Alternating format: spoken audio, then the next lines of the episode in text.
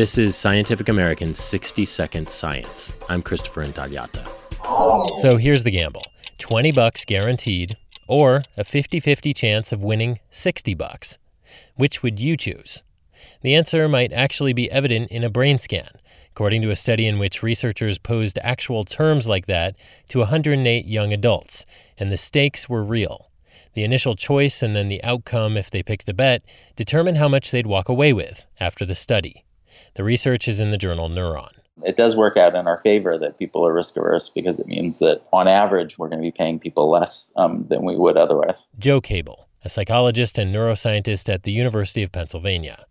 After he and his team recorded the subject's appetite for risk, they scanned their brains using various techniques that visualize anatomy and real time activity.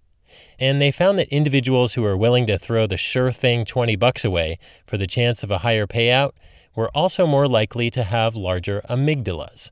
That's a region associated with processing fear and weighing risk versus reward. They also saw in the gamblers' brains more synchronized activity between the amygdala and another region called the medial prefrontal cortex.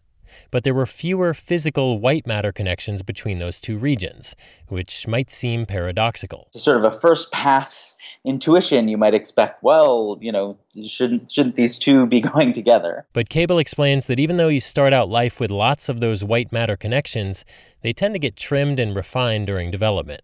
So fewer physical connections between regions could actually indicate a more mature, more developed synchronization of activity between them. It's possible that within the population that we see of healthy young adults, a more pruned uh, structural connection between the amygdala and the medial prefrontal cortex is, is a sign of a more developed connection and one that might be more effective or efficient and thus lead to greater communication between the two areas. This type of scanning to predict behavior is in its infancy now.